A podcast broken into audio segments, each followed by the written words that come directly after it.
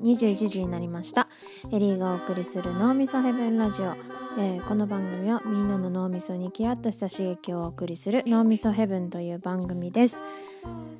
えっと、この番組はですね第1回から第20回まで、えー、表参道ノーザートガレージから、えー、YouTube で放送していたんですが第21回よりちょっとポッドキャストで毎月第1第3木曜日に配信したいと思います。えー、ちょっとね毎月毎週か YouTube で画面越しで更新するのはねちょっと疲れちゃったってことでポッドキャストに、えー、と移動したわけなんですけどシンプルにあの声だけのラジオということでやっていきたいと思います。うんただあの絵を描いたりとか番組的なものもすごく楽しかったのでそれはインスタライブでやるのがいいのかもみたいな風に思ってるのでもしかしたらインスタライブでそういうことを続けていくかもしれません。うん、えーと、本日はですね2021年の、えー、初の放送ということで2020年をちょっと振り返ったりするかまあ自分のことを振り返ると2020年はね本当に皆さん私に ついてきてこれてますかって感じであの私が音楽とかラジオとかに力を入れるもんだから多分イラストレーターとしてなんとなく認識している人がついてこれなくなってインスタのフォロワーがもうここ1年ぐらいで3000人ぐらいドカッと減ってるんですけど。本当にすごく減ってる。もう外さなくたっていいじゃんねって思ってるんだけど応援しなくていいからさ外すなよって思ってるんですけど、まあ、でもしょうがないよね。なんかもうあんまりやりたいことをやるしかないんだからそのフォロワー数なんて気にしてたらもう何にもできませんぜってことでうん。まあ、今年そのまあやりたいことの一つに、えー、とずっと音楽をやりたくてでもまあ今まで思い切りできてなかったのでまあ、会社も辞めたしつうことでまとまった時間もできたので2020年は一回自分の何て言うんだろう収入とかあんまりお金面を 気にしないでちょっとめっちゃ一回音楽とか、まあ、ラジオとかそういうことを頑張ってみたらどうなるのかなと思って頑張ってみたわけですよ。まあ特に何が起こるわけでもなかったんですけど まあ今年こそバカ売れしないかなって思ってるんだけどどうかしら？どうかな？そうですね。ではここでなんだろうな？2020年に私が中毒的にハマったものとか個人的にいいなと思ったものベスト3を発表したいと思います。中毒的にハマったものとしてえっとビーズ。なんか2020年ハマったもの第1位ビーズっていうラジオめっちゃつまんなそう。それもなんかあのビーズって言ってもあの貴和製作所とかにあるようなこの大人のあのおしゃれな小さいビーズじゃなくて本当に穴の大きい小学生のやるビーズ。あれが家に眠っててその穴の大きいあの糸を通すのにストレスのないビーズを夜な夜なずっとずっと通すっていうのが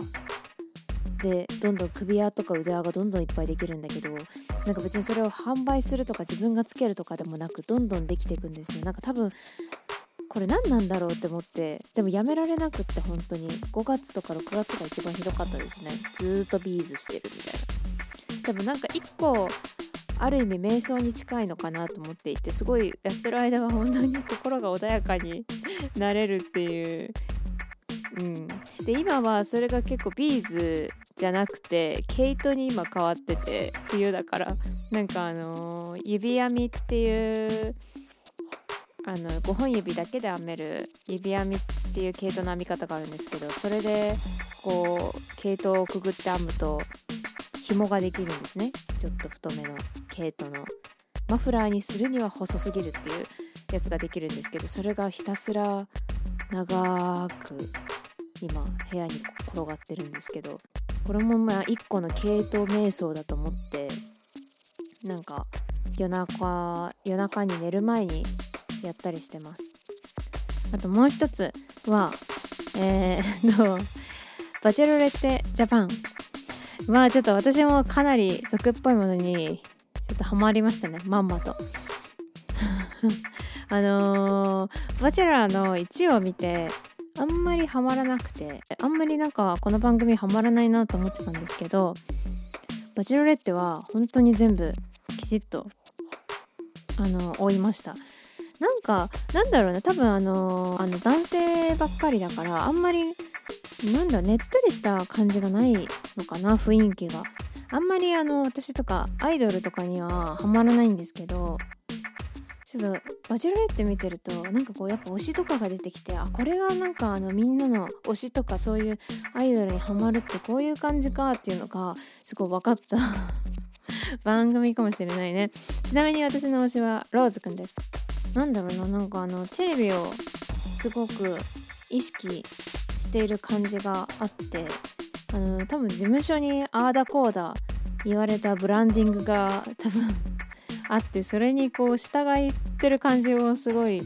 見えつつもでもなんかこう素の心がちょっと見えてる結構まっすぐであの向き合ってやってる感じがうんなんかすごい見えて個人的にめちゃくちゃ好感でしたね。結構スギちゃんを支持する声が多いですけどどうでどうなのかな？なんかスギちゃん私なんかスギちゃんちょっとなーってなんかいちいちあのコメントがとかあの喋りがなんかもういちいちいちいち教訓じみていてすごいあのお説教っぽく聞こえるなって思ってずっと思ってるんだけど。なんかあのお家にお邪魔する時もこう木を植えるイベントとかも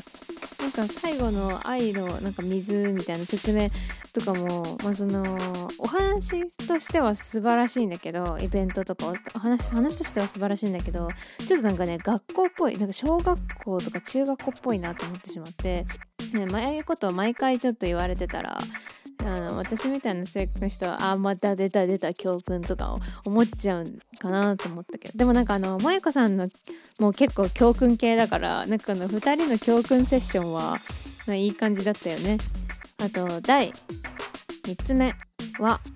2020年に出会った中で私の一押しアーティストはえっ、ー、と藤村ファミリーですね。ちょっと口で説明するよりもなんかどんな人たちなのかっていうのは結構インスタが一番分かりやすいと思うのでインスタのアカウントが FF アンダーバー藤村ファミリーで検索すると出るんですけどちょっとぜひチェックしてほしいですね。2020年の初めの方にあの半蔵門にある穴蔵っていうあのギャラリーで行われた展示であの初めて出会ってあのオープニングパーティーのライブアクトとしてあのオーブンを呼んでいただいたのが出会いのきっかけなんですけど家族でアーティストをやっている方々でメラマンの、えー、大ちゃんとモデルで詩人のアジカタンと2人のお子さんのハイちゃんという3人でやっているアーティストさんなんですけど3人に出会った第一印象がまあ、ちょっと これ藤村ファミリーの皆さんはね言われて嬉しいかちょっとよくわからないんだけどあのおじゃる丸に出てくる星野っていうあの宇宙人の一家とめちゃくちゃ似ていてなんかあの3人に出会った時にあ本物だみたいな感じがして本物ではないんだけどなんか勝手にちょっと気分が上がっていたのを思い出します。話はちょっとそれるんだけどおじゃる丸のあのキャラクター設定ってすごく面白くて宇宙人なんですよね。この星野一家って。お父さんお母さん子供の3人の宇宙人家族で、まあ、実は地球を戦略しようとしているんだけどまあすごく遠慮深い性格であの地球が欲しいの一言がずっとおじゃる丸に言えなくてダラダラダラダラ地球にいるっていうキャラクター設定でおじゃる丸がいなくなるとすごいペラペラ3人ともなんかこう話し出すみたいな。ことでなんかすごいねそのギャップが怖いなんか怖い感じもあるんだけどなんかこうもどかしくて言えないみたいなすごい人間らしい部分もあってこんなに怖いと可愛いの間にいるキャラなかなかいないなっていう風になんか小さい頃ながらにすごく感動したのをなんか覚えてるんですけど。うん。あとおじゃる丸で好きなのはあの臼井幸男35歳漫画家。35歳だったかな？なんか漫画家のホラー漫画を描いている臼井幸男さんっていう人がすごい好きであの同じティーバッグを何回も何回も使ってキッチンにあの紅茶を入れるんだけどキッチンにそのこれは2回目のティーバッグ3回目のティーバッグ4回目のティーバッグ8回目9回目のティーバッグっていう風に干してああって私もすごい薄い紅茶が好きだからすごいあのこの薄い幸用のことを時々なんか薄い紅茶入れてる時に思い出すんだよね。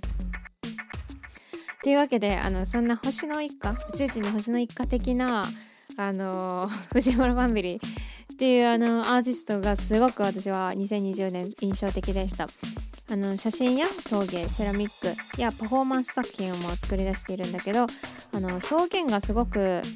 うんなんか斬新で新しい感じなんだけどこれからのなんかこう流行を生み出しているようなすごいど真ん中感も結構同時にあってなんだろうななんかこうやっぱ家族でやってるっていうこともあってアートとあの生活の生っぽさっていうところの間にいてそれでいて、まあ、すごくファッショナブルな表現が本当に素晴らしいなと思ってます。であのちなみにあの彼らは東京ではなく和歌山和歌山県を拠点にしていてえっと2020年の12月にですねオーブンのミュージックビデオのディレクションも全部あの藤村ファミリー実は丸投げして頼んでいてあの撮影してきたっていう和歌山で。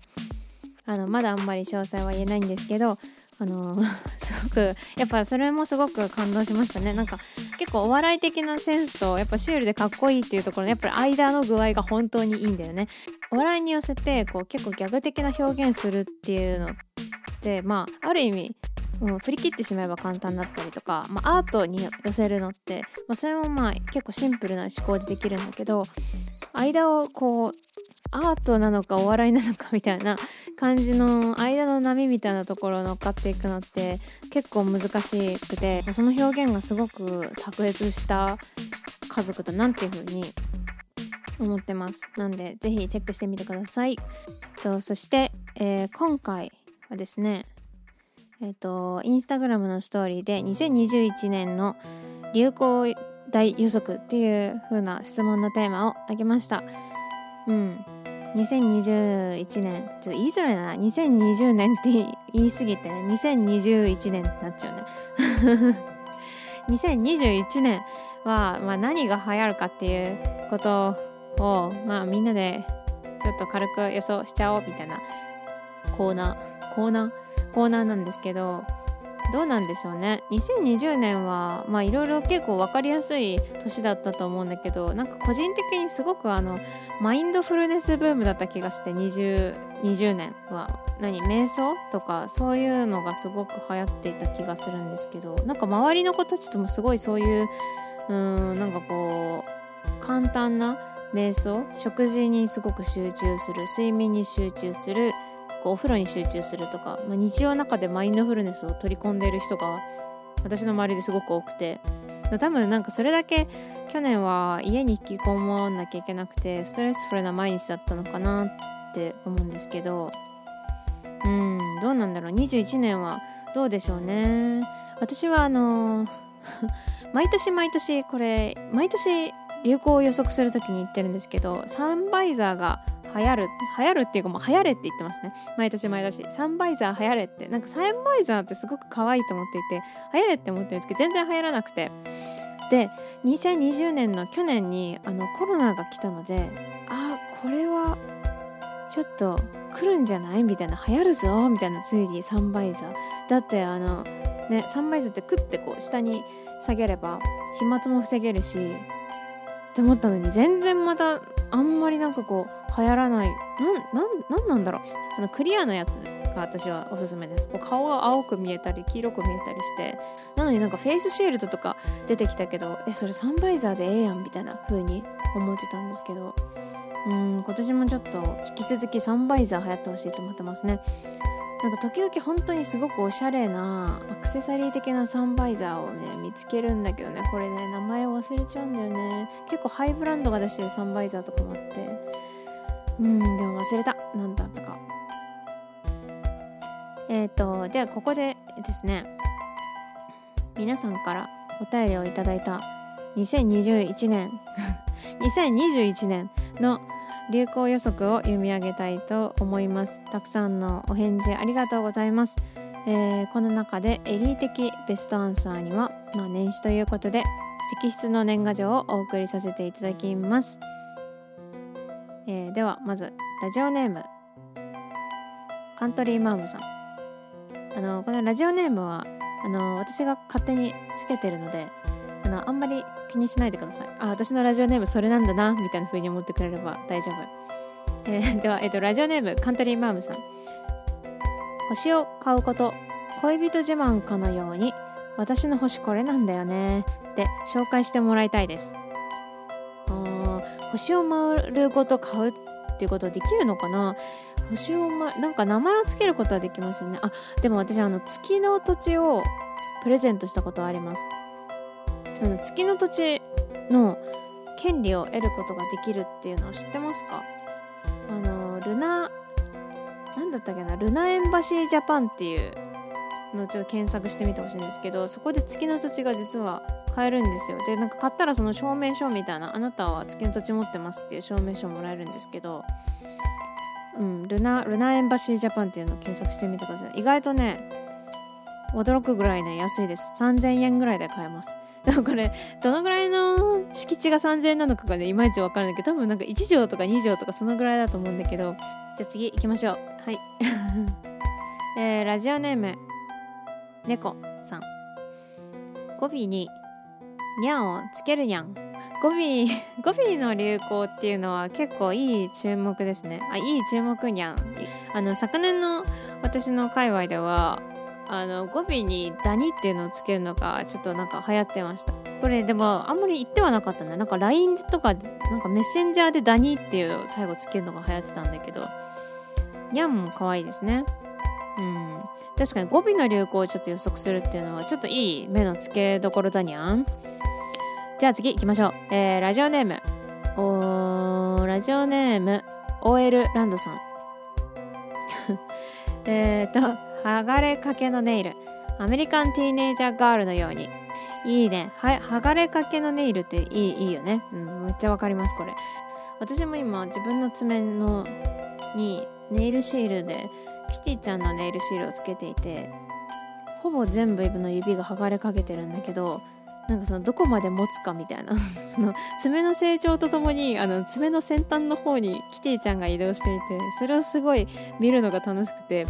あのペロって自分で剥がすんじゃなくて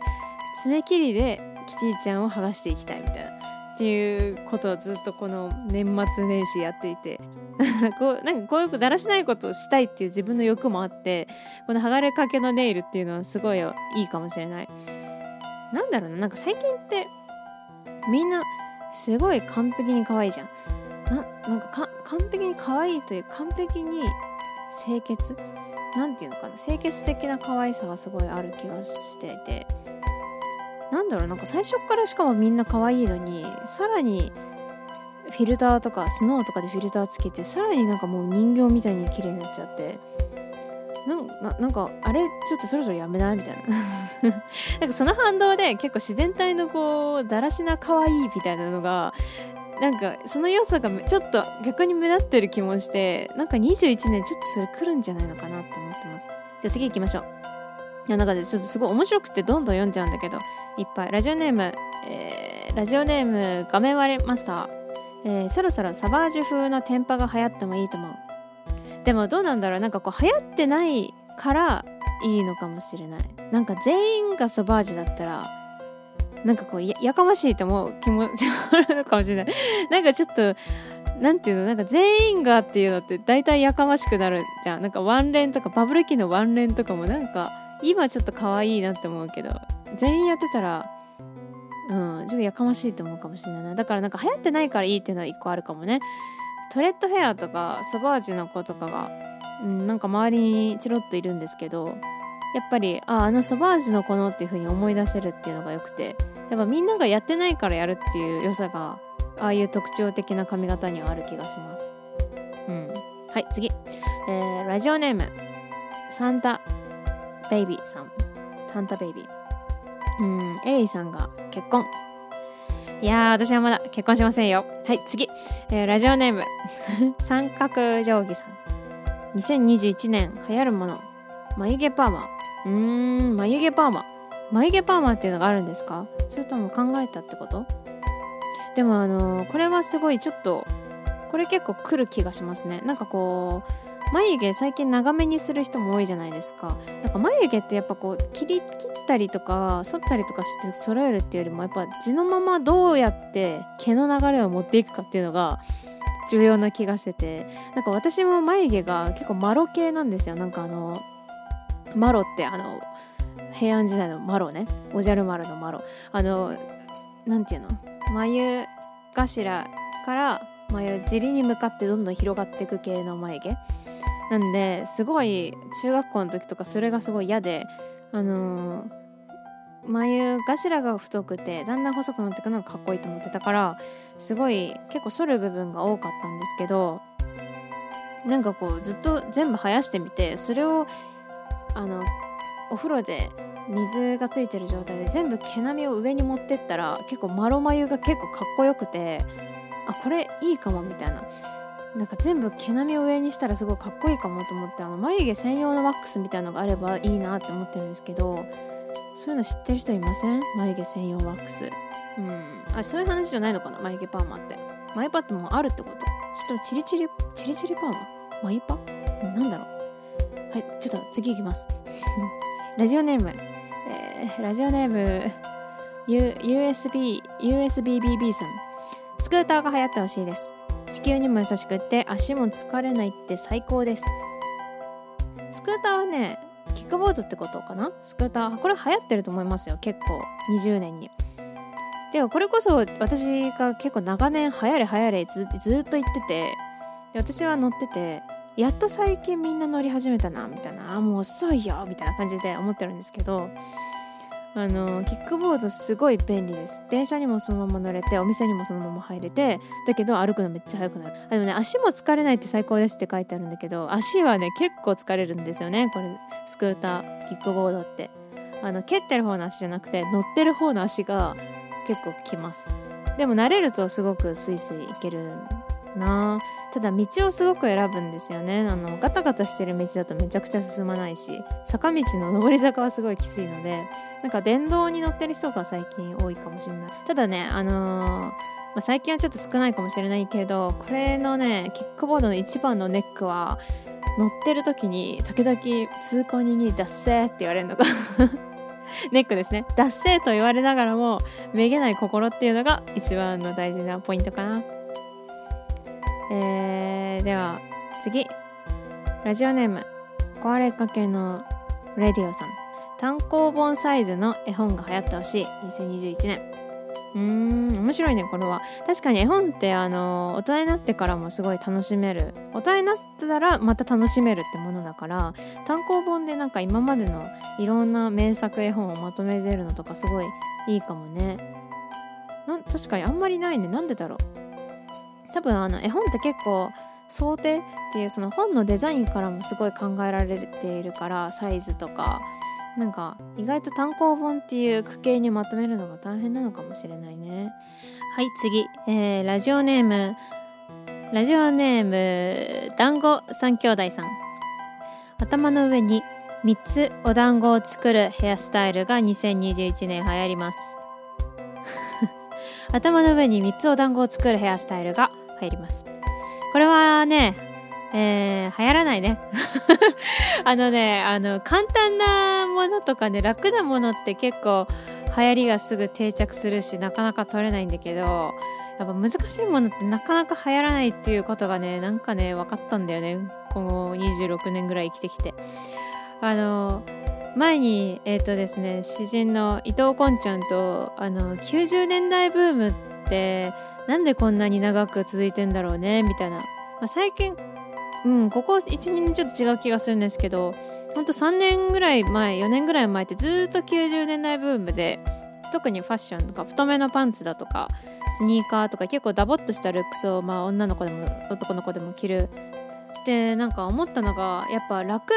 90年代ファッションとかってすごい楽で例えばスニーカーとかも、まあ、すごい楽じゃないですか。そういう楽なものが一回流行るとなかなかそこから抜け出せないのかなみたいな。